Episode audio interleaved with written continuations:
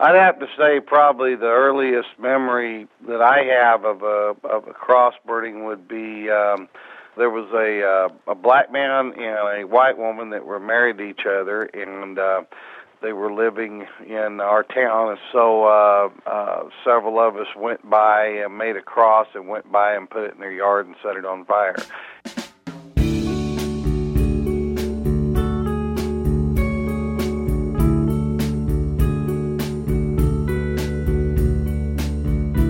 When the Klan makes a cross, they wrap it in rags and soak it in kerosene. Is the way you're, uh, the way the, the correct way that they did it. Then you set it on fire. That way, uh, it burns for quite a while before it goes out. Whenever the Klan would do something like that, you didn't stand around and watch it. Uh, uh, you know, watch the cross burn. You just put it on someone's lawn, light it on fire, and get gone. You know, because I mean, if uh, you get caught, you know, you're going to go to jail. You do it in the middle of the night. You do it in the dead of the night, and you do it quickly. Light it on fire and gone. That's that. That's the way that the Klan did things back when I was a kid. Now, see, when the Klan burns a cross on someone's lawn, it's a little different from when they burn a cross at a rally. That is their symbol. And they stick around and do that when they're standing around in a circle, generally, and they light the cross. They say, "Behold the fiery cross, the oldest symbol of Christianity, signifies Jesus is the light of the world, and through him he removes all darkness, and hail the white race." So what about electric crosses? It seems to me I found some information that uh, the Klan also was, would use, especially for their own meetings, they would use electric crosses. Did you ever see anything like this? Yeah, well, what, what the Klan done is if, if it's too cold outside, then they would come into someone's home or to a meeting hall, like a lodge hall or wherever they would have their meetings, and they would have a wooden cross that's erected on a stand. And it would have Christmas lights strung around it, like white Christmas lights strung around the cross, all the way up and down, and, and, and you know, it, it, to cover the entire cross and plugged in. And they light it that way, and then prospective members must kneel at at that cross, or they use it as a, if they're going to just do a, if they're not, even if they're not swearing in prospective members, uh, they would have a cross lighted that way, and what that's what uh, some people would refer to as the electric cross. But if you were a, a prospective member and you were ready to join, you know, this organization that you were, you know, all excited to, to, to, to kneel down before the fiery cross, and you opened your eyes and you're just looking at a, a string of Christmas, you know, I, I could think that might be that might be a little uh, let up, a little bit of a letdown, no? The idea of someone joining the Klan is pretty sinister anyway, you know, the reason that someone would join.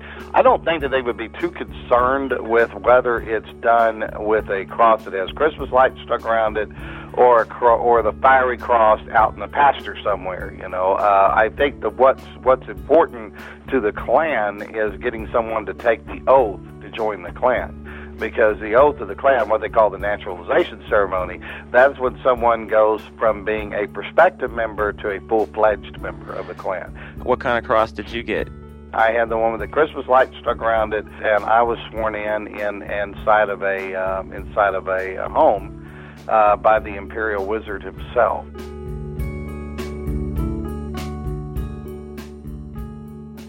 When I look back on any of that, I look at the whole symbol of it as a Christian now. I look back on it as a symbol of evil, as a symbol of Satan, you know, because it is a symbol uh, where uh, the the cross sets mankind free, and when and when, when the cross is on fire, uh, to me personally, it's evil because it is Satan trying to destroy what sets mankind free.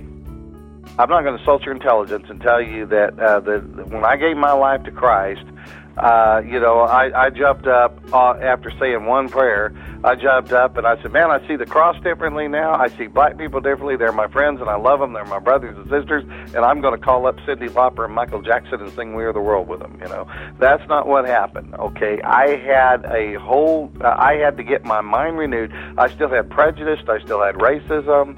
I still saw things different. And I had to quit reading all of that junk that I've been reading all of my life. I had to burn my Klan robe. I had to get rid of all that Klan paraphernalia. You I burned it. You burned I it. I sure did. Really? I sure did. I burned my Klan robe. Um, I burned my Klan robe, I burned Klan paraphernalia, I burned Klan books, I had Klan posters, I had Klan uh, uh, knickknacks, you know, you name it. I had a big, I built a bonfire, and I threw all of that in there. I rebuked it off of my life, and I said, I want this to be no part of my life whatsoever. My whole journey in life was all about the cross. I burned the cross, and, and now I've gone to preaching the cross. On my Twitter page is the cross, uh, uh, the cross of Christ with the Holy Spirit dove, uh, going and floating across the cross, and it's a symbol of uh, it's a symbol of Christianity, uh, symbol of Jesus Christ and what Jesus did for me at Calvary, with the Holy Spirit dove coming across it, which is the spirit of peace.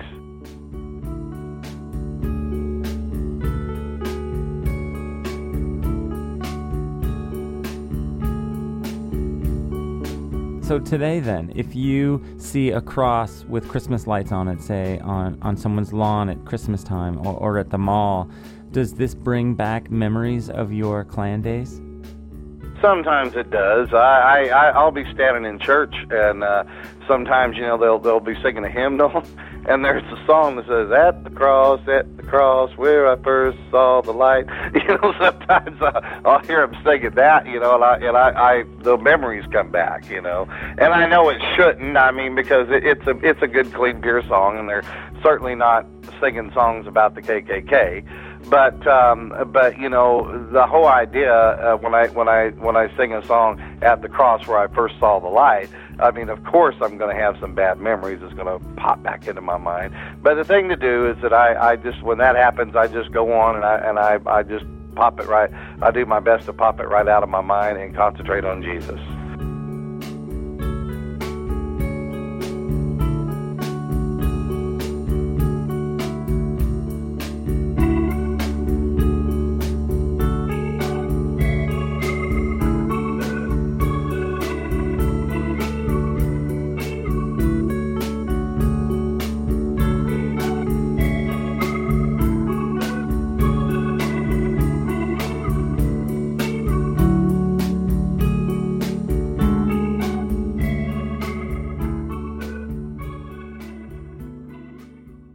Every day I wake up and I have no idea what I'm going to do with myself. I've been unemployed for months now, and right now my boyfriend's supporting me. I don't know how much longer that's going to last though. Like, who wants to be in a relationship with someone who makes applesauce during the days and watches Gossip Girl? Every night I log on to Craigslist, and though I haven't really found any promising jobs worth applying to, I did find Lenore. She had posted an ad in the personal section looking for people who wanted to sell her their gold, like gold jewelry and gold coins and teeth and stuff. And I started to think that this is something I could do, right? Like, I don't know if I'll ever have a job again. The word recession might just mean long, slow slide into the end times. And that's why I asked Lenore if she could meet me and give me some advice about buying and hoarding gold. We met at the mall. Hi, Andrea. I'm Lenore Rappel. I'm a real estate broker, and people probably would like to nail me to a cross somewhere. Why gold? Why gold? Why gold? Um, for, for the listeners out there, what a great gift for a child. Maybe an ounce of gold at one hundred twenty dollars. What um, a child television or Wii game is probably far more than that, but that's that's the item that will appreciate. That's the item that will have some value in the future, because pretty soon all of the money you could spend on Wii games, electronics, aren't going to mean much when people need to eat. Um, everybody is basing things on the dollar. Well, if the International Monetary Fund and the World Bank decides the dollar is passé and no one wants our dollar, that's when we'll see the crash. Then everyone's going to want to bail out of dollars. And when that happens, and it's we're on the we're at the edge of the cliff now, it could happen, uh, then then what will you use? What will you use to buy food? I guess super. I, I think of like World War One Germany, so like a supermarket cart full of dollars. Will that yeah. buy me food? Hyperinflation and then and then nothing. So go to the, get thyself to the coin store and buy an ounce of gold at one hundred twenty dollars. What do you do with twenty, twenty bucks? There's a couple drinks, you know, for a young person's night out. It doesn't last long. I know what you young people do. um, so tell me about the moment where you decided to cash in your four oh one k and buy gold. Utter disgust. I was watching... What was it? Was it, I, I might have watched a film clip on YouTube, maybe Peter Schiff, and I just thought one day, what am I waiting for? What am I waiting for? Just so you know, I looked up who Peter Schiff is. He was the economic advisor to Ron Paul's two thousand eight campaign. This is scary stuff that we're talking about. Are you afraid? Like, how, how's oh, your I outlook worry. for the future? I worry. My my my outlook for the future is very scary because... Um, Right now, the dollar is at four cents. We don't know what the inter what the International Monetary Fund, how how they play in the whole scheme of things. If the dollar crashes, which it might, China owns a lot of our debt. I mean, I yeah, like eight hundred billion or something. I right, and I don't think anyone, everyone hears different figures, so no one really knows how much of the United States is indebted to China, but we know that they own us. What if they get tired of financing us? We're the consumers. That's all we're doing. We're consuming. We're not making anything. We're not creating anything. We're not exporting. So what if they get tired of financing us and they call us on our debt? Then we're screwed. Yeah, then we have to go into our own gold reserves.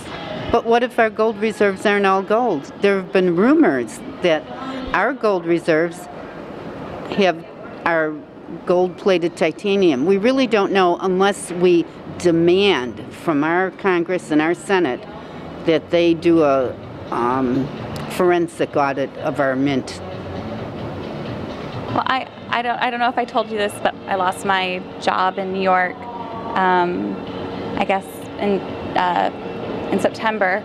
And then moved out here to Illinois, and, and I find the job market here is, is even more dire than it was in New York City. Um, I'm, I'm not seeing anything posted. I look every day. Um, do, I mean, where do you think jobs should be created for someone like me? Where do you think I should be going now? I'm wondering if lighting, right now the government is really big on fluorescent lighting for the homes, but fluorescents have mercury, so how healthy is that for you? You're talking about those eco-friendly bulbs? Yeah, I, I don't think they're that eco-friendly, not if they have mercury in them. Oh no, because I just moved in this new apartment. I have, I have, I got all the fluorescent bulbs because I thought it would save me money. Yes, it is. But it, let's say a, a plane hits your building. Guess what's going to happen? All those fluorescent bulbs, all that vapor is going to be in the air. So, um, running out of the building, you could be ingesting um, mercury, which is not healthy for you. That's interesting. The thing is, L E D lights, they're probably the best, but right now they haven't developed the L E D bulb for your lighting, internal lighting. Like if you wanted to read, you know, put a light bulb in your lamp and read, the L E D bulb would be perfect. It would produce, it would take a lot less energy to operate. We have to start from the ground up. We have to come back to producing our own goods. Hmm. The next day I called the coin shop, but an ounce of gold is over a thousand dollars right now. And I went to Craigslist too, to the job section this time, and I typed in L E D, light bulbs, sustainable light manufacturing, tear-proof bulbs, anti-terrorism manufacturing graduate certificate program.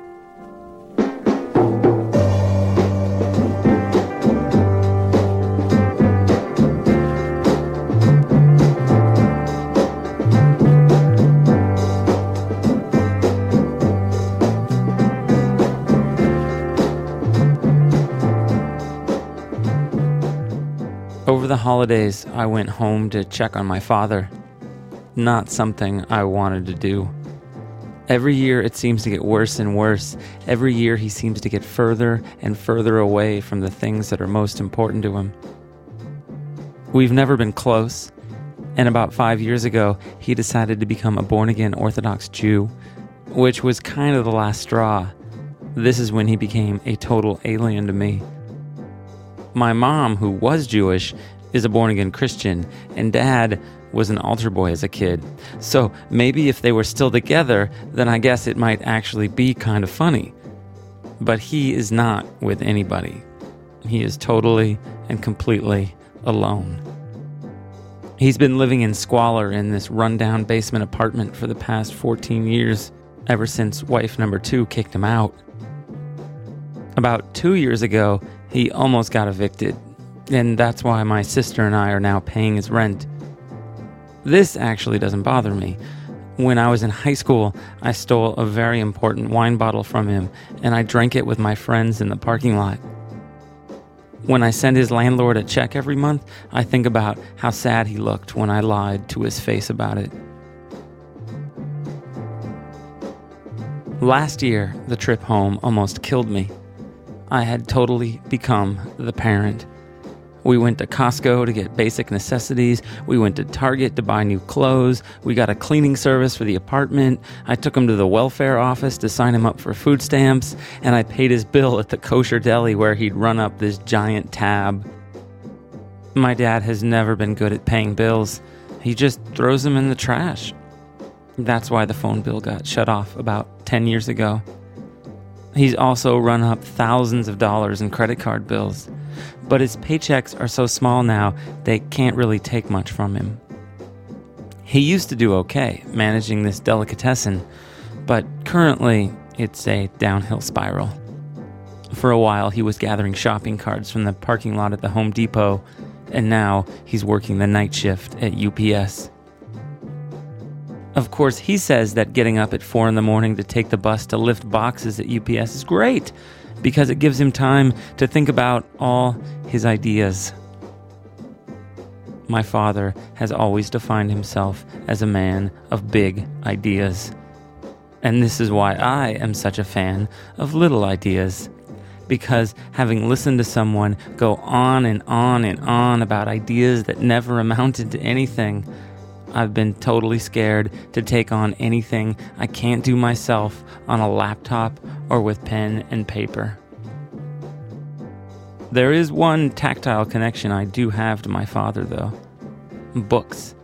Like my father, I have a lot of books in my apartment, and over the past few years I've been trying to keep our conversations focused on stuff he's reading rather than the ideas stuff. And come on, reading is certainly an act of doing. My father lives near a Barnes and Noble, so he spends a lot of time there reading all the magazines and the newspapers. And he looks at all the new books. Of course, he can't afford the new books, but there is the library.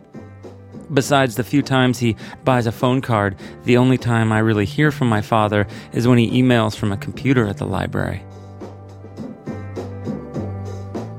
So, on this last trip, we once again go to the Target, we once again go to the laundromat, we once again go to the welfare office, and we once again go to the kosher deli. But this time, we also go to the library, because my father lets it slip that he can't check out books anymore, because he owes the library money, like a lot. This, I find, incredibly tragic.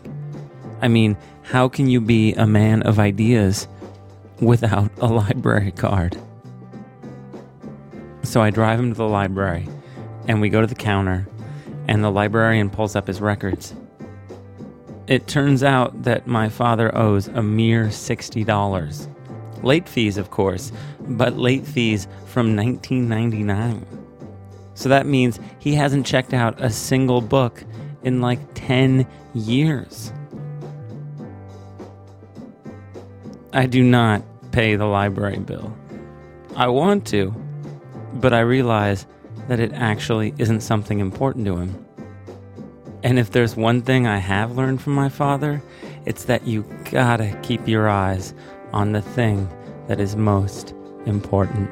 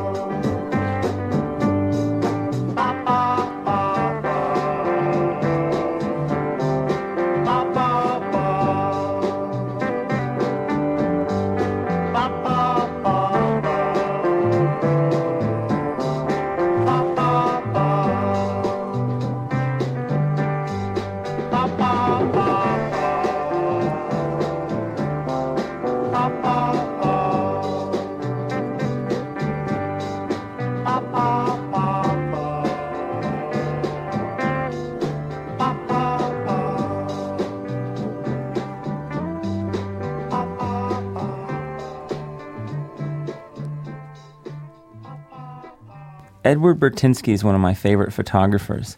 His latest book is called Oil. It collects over two hundred images that he's taken over the past two decades.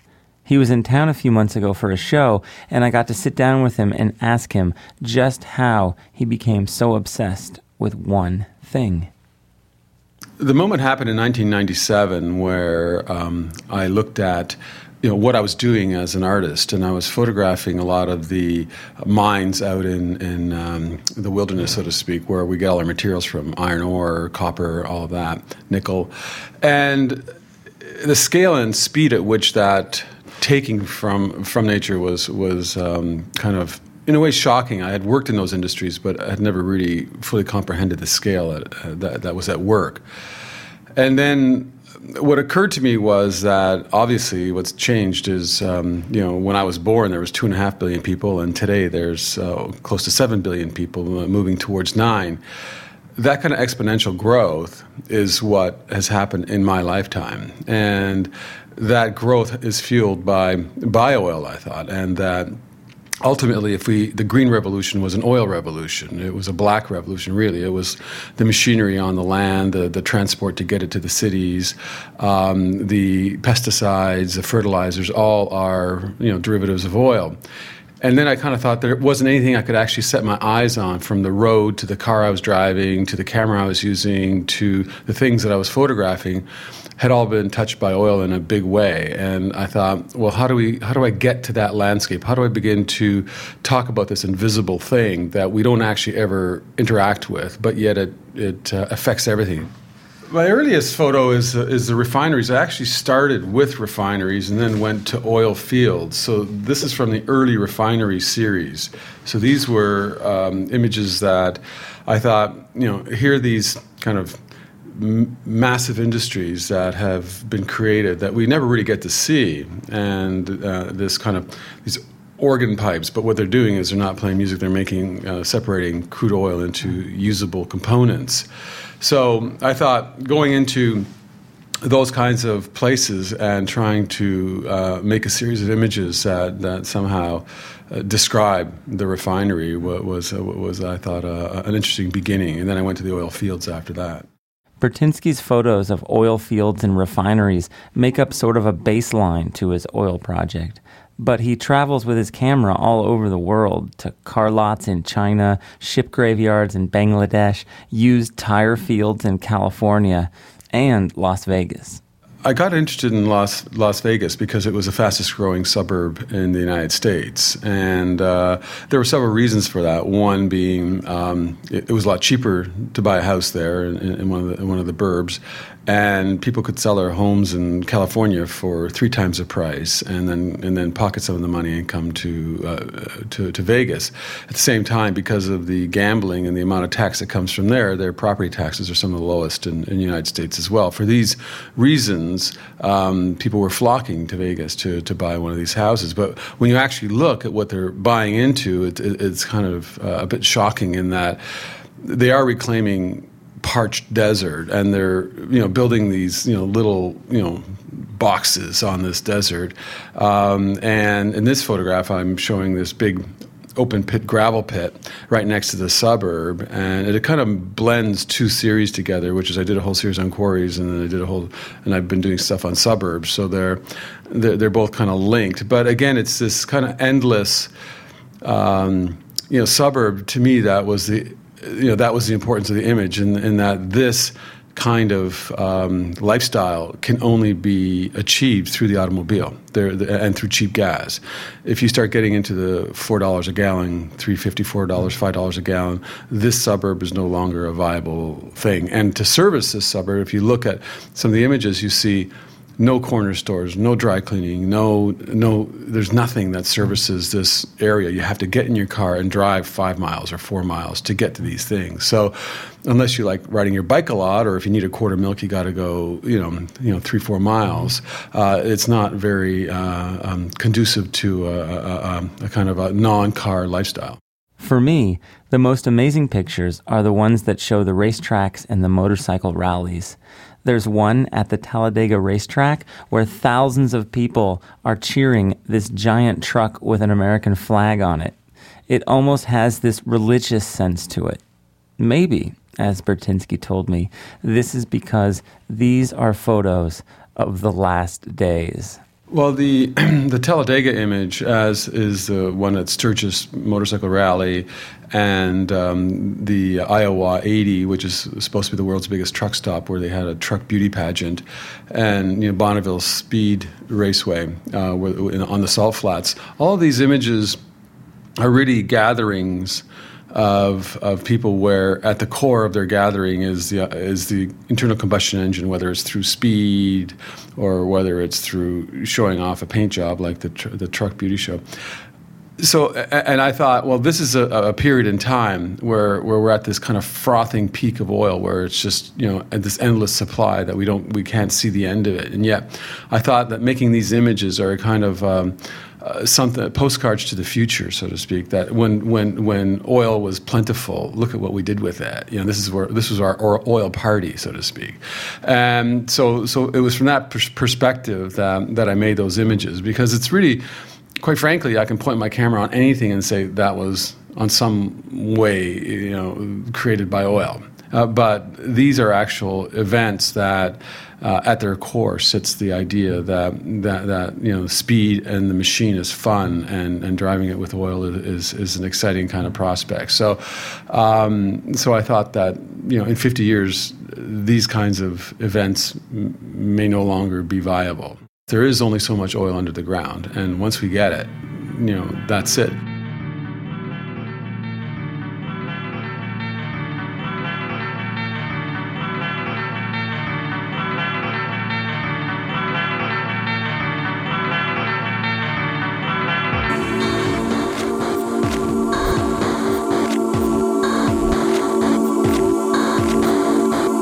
My name is Desmond, Desmond Ayimabwaji, and uh, I live in Sweden. Originally, I come from Ghana, but I live in Sweden for about twenty years.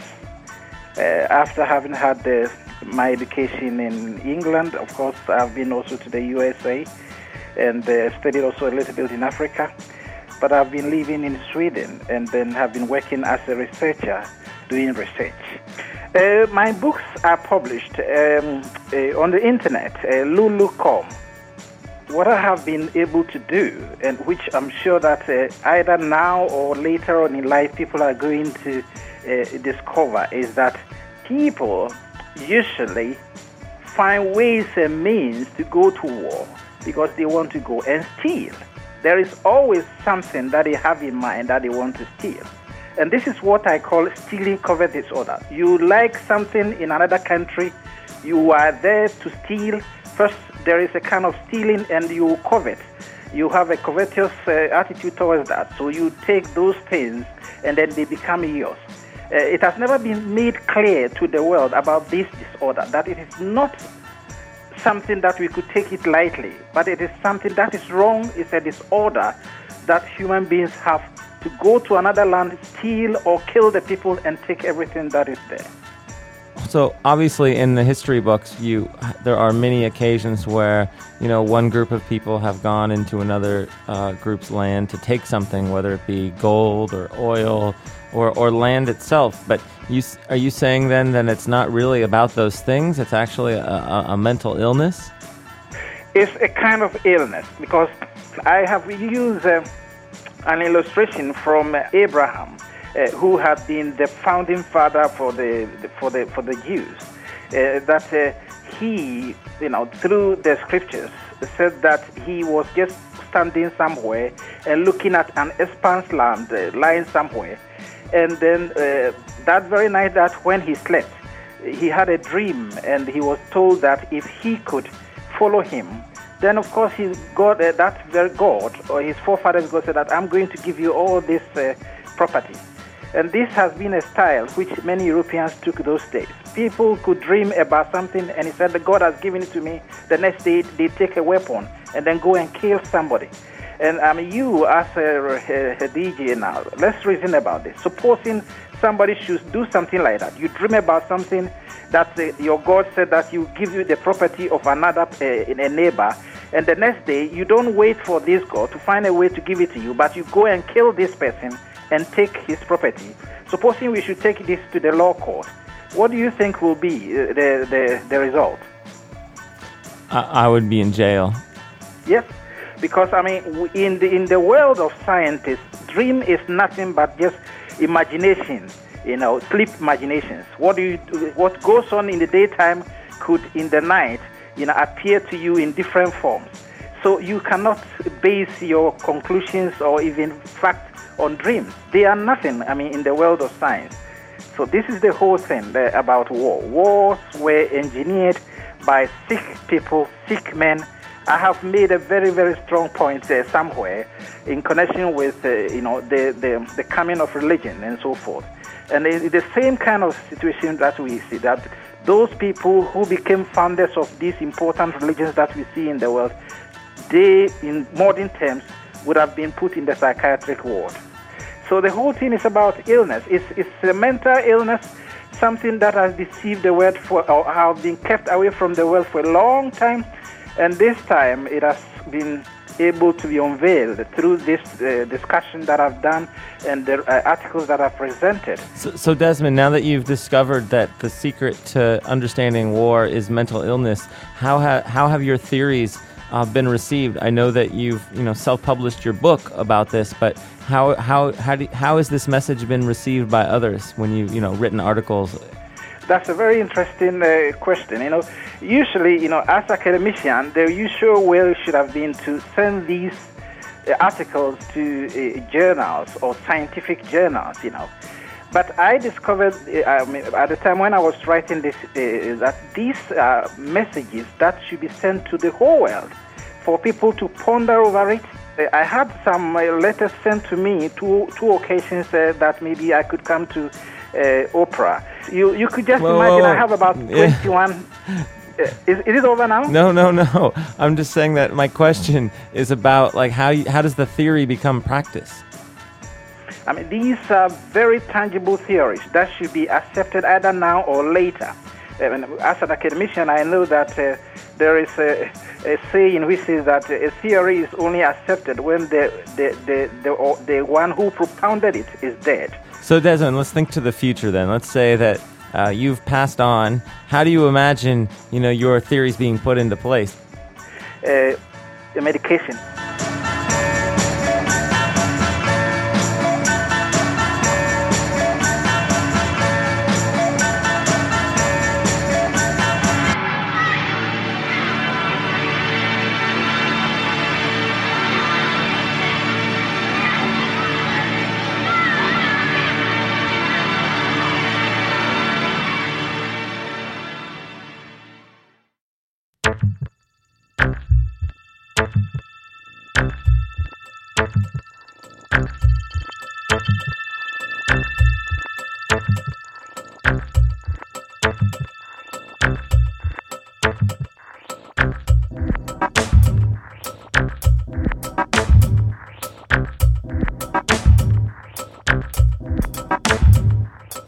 You know, when it first started, I, d- I didn't know what was going on. I thought mosquitoes were getting in. Um, you know, the weather was warming up. I really kind of wanted to have the window open for some, you know, cool air.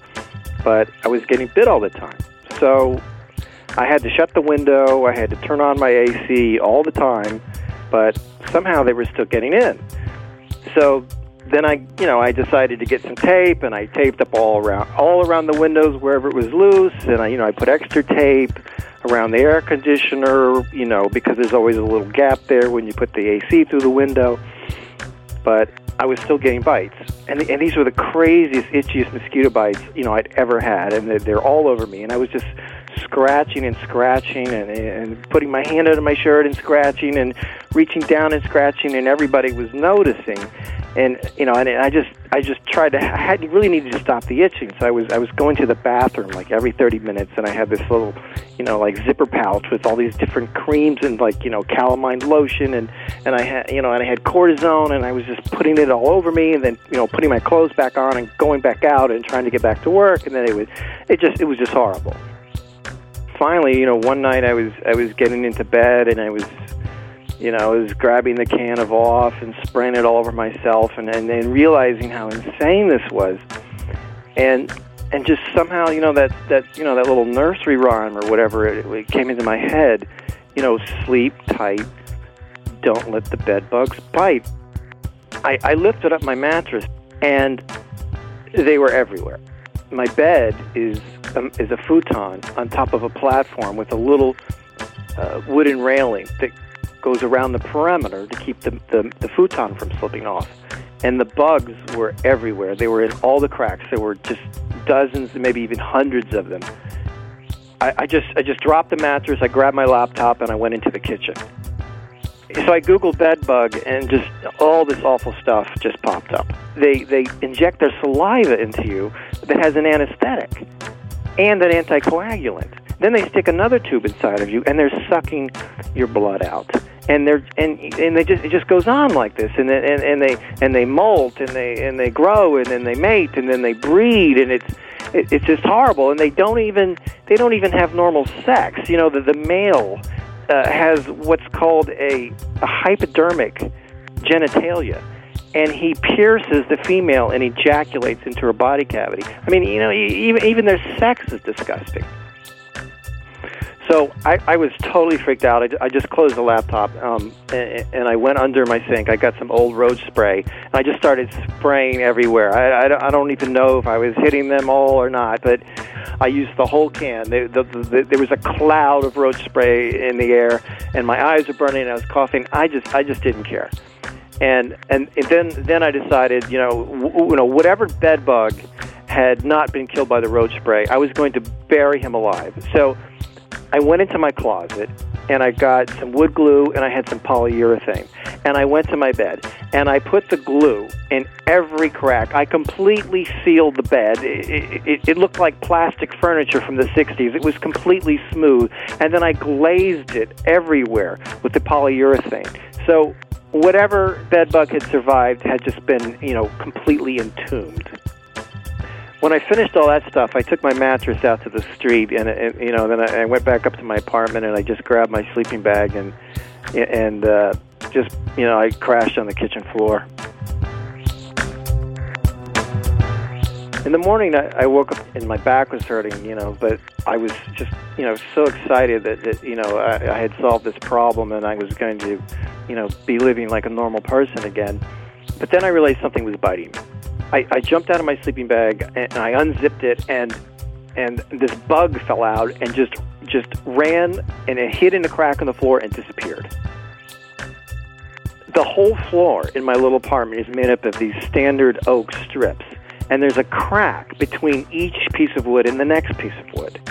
And my apartment's not even five hundred square feet, but there's probably a quarter mile of these crevices in the floor if you lined them all up end to end.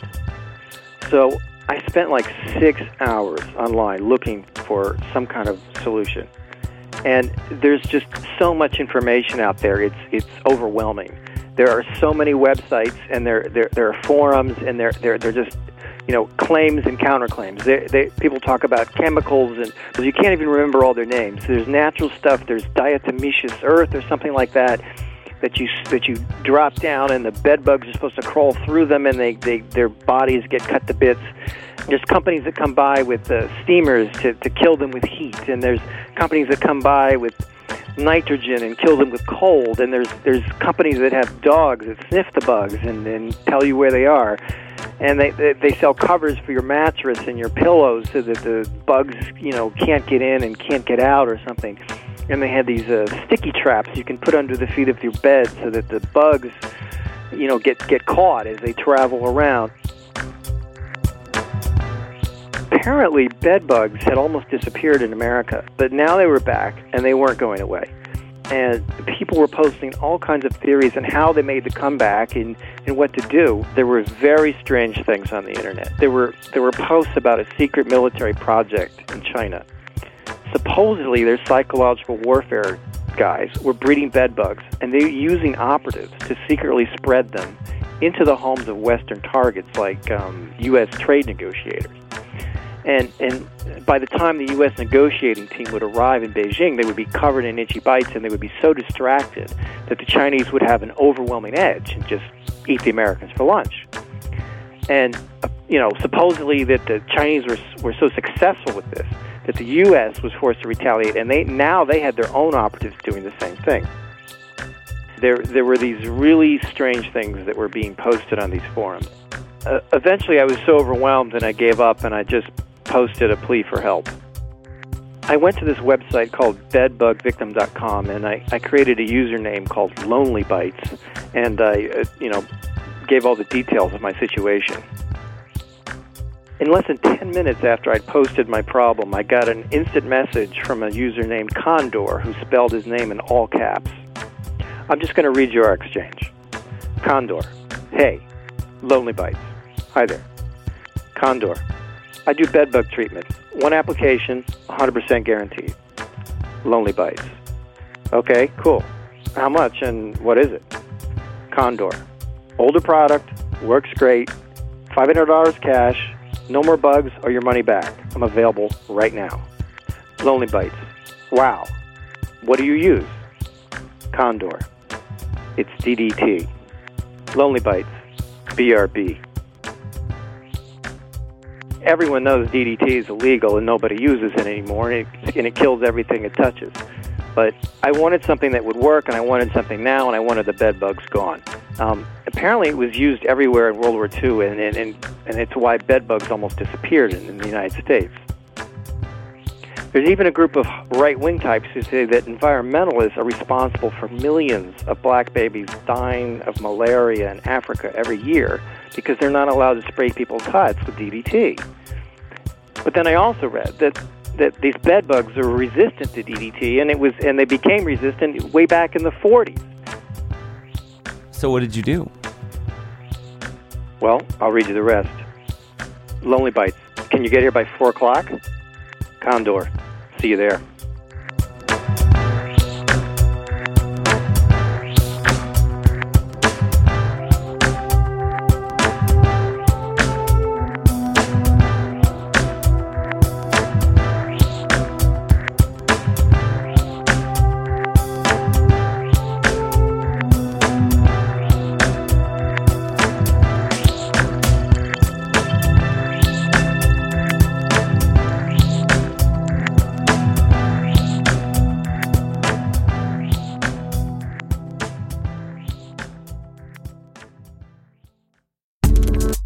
My name is David Feng, and I'm one of the uh, more active Twitter users in Beijing. And um, what I do is I, of course, I tweet a lot, but also I blog. I blog with City Weekend about the city of Beijing. When I got myself the uh, first iPhone, it was like about um, early to mid-December twenty oh eight. Back in the day, they made a huge distinction between, you know, if the phone was from Hong Kong, from Italy, from the U S and stuff like that. And I got one of the uh, totally unlocked phones, so I inserted my uh, China mobile SIM card, and uh, yeah, it just started working. But once I got the iPhone, um, the really big thing about the iPhone was just the ability to tweet in any language and to take photos anywhere and to combine that all together. It's more about using it with Twitter and really showing people what's going on, you know, like um, what's going on in my life as an example. I'm one of those people that um, that has to have an iPhone on me all the time. In fact, get this, it's okay if my plain vanilla phone, which has my main number, is, you know, um, off the wires, as in like it, it's it's it's not on. But if the iPhone is not on, well, I'm well, I realize immediately because I can't tweet. To be quite, you know, to be quite honest, um, comparatively speaking, I probably don't know anyone more addicted to the iPhone than I am. For example, I can talk from, from actual real-life experience. It actually means bringing the iPhone onto the dinner table and starting tweeting in front of like everyone else seated there because you feel bored. Like when I was like, because it's New Year, so I was like uh, with. with my family, and I got really bored of a conversation, so I pulled out the iPhone, launched um, launched a Twitter client, saw no, saw no new tweets, retweeted something, and I said, this is boring, even with Twitter, so I went into Maps and started looking at different airports in China, which ones were designed really, really badly. It's it, it's like I default to Wikipedia if I've got nothing better to do. So um, a couple of days back, I was reading how they built Terminal one at Charles de Gaulle Airport. And uh, frankly speaking, I think I just simply think that thing is just ghastly in terms of design. So I was looking for ghastlier still airports anywhere in China, in Taiwan, and it actually turned out that all the airports I took a look tonight were actually built pretty okay. You know, when the conversations at the dinner table do get boring at, you know, some of the family reunions, which does happen quite a bit here in China, where the family's big, then, uh, well, to me, then all you do is you pull out your iPhone and you just simply start doing your stuff. So, um, the whole idea that you've got the internet in your pocket, by the way, I'm not doing that for Apple, is uh, is, is, is, is, is pretty much something. And if you have, like, a V P N, it gives you the whole internet with no sensors.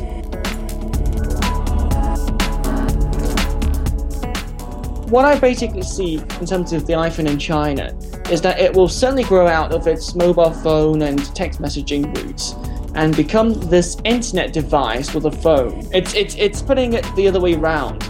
So which is which, which means the, the mobile phone bit is the the core, the big thing. The internet is just pretty much like an extra wing. Now what the iPhone's doing is it's making the internet the big thing. It's making the internet, you know, the massively new terminal, and it's making a phone, you know, just like one of those like um, things that you can have or you can choose not to have. So I think that's going to be something that, that, that we're going to see for the iPhone, especially in China, uh, because we also have a lot more internet users. Already right now I see lots of iPhone users, especially in the uh, subway network, and I um, also notice a lot more like um, iPhone ads all over town. In fact, like um, I've seen iPhone buses, complete stations decorated with iPhone ad decor and stuff like that. So the iPhone is really, really making it big.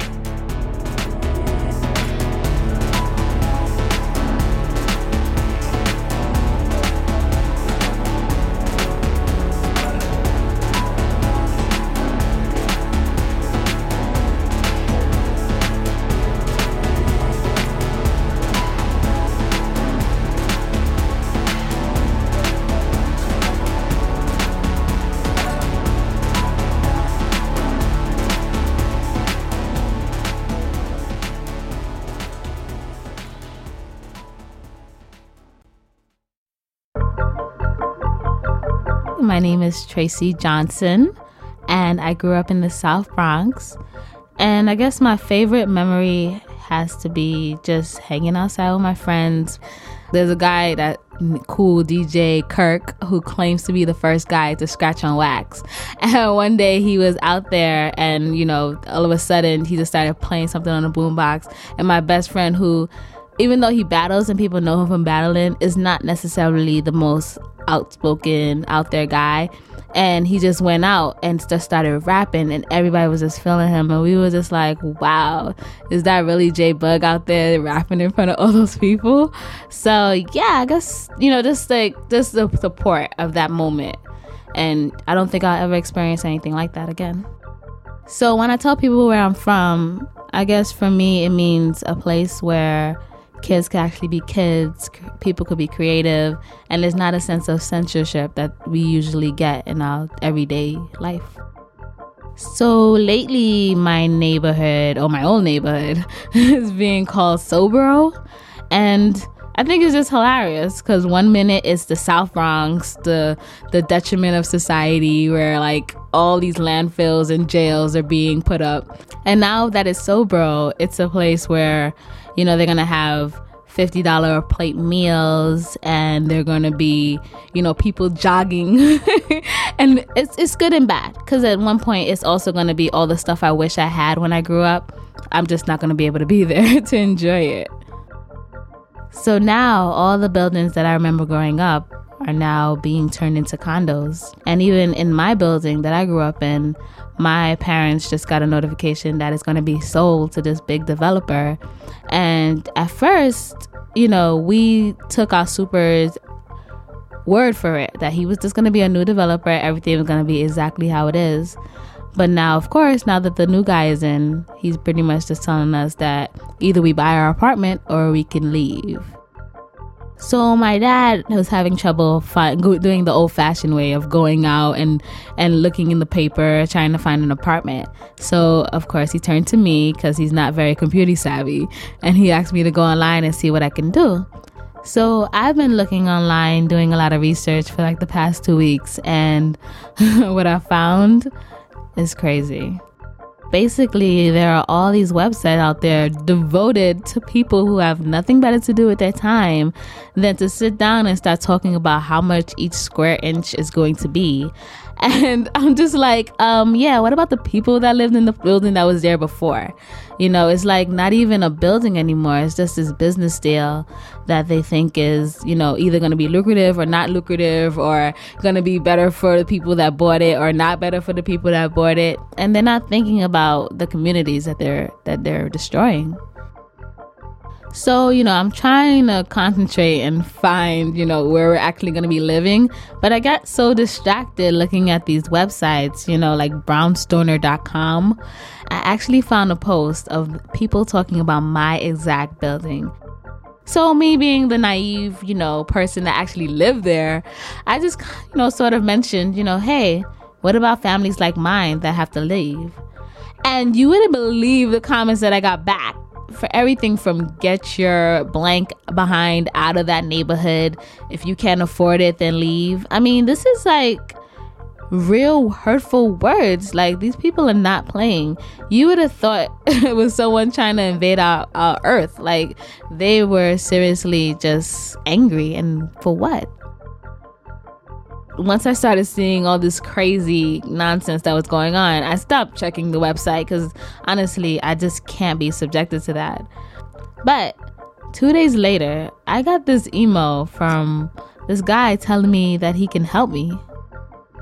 The email is from this guy calling himself Condor, and, you know, he spells it with all caps, and he's like this, well, sounds anyway, like this super spy, you know, fanatic guy. And he has a crazy plan. He wants to go out with bamboo straws and target all the people that wrote on my post and put bed bugs under their doors.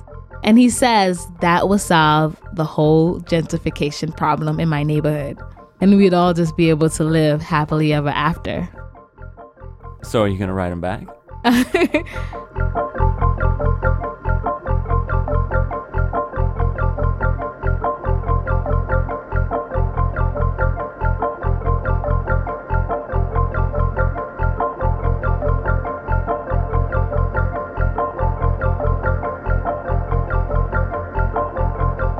This episode of Too Much Information is called Most Precious Thing. It was produced by myself, Benjamin Walker, with Bill Bowen, Andrea Salenzi, John McBride, and Virilyn Williams. It featured Johnny Angel, Ed Burtynsky, David Feng, Desmond Ayimabwaji, Lenore, John, and Tracy. Check out the T M I show page at W F M U dot org for even more Too Much Information.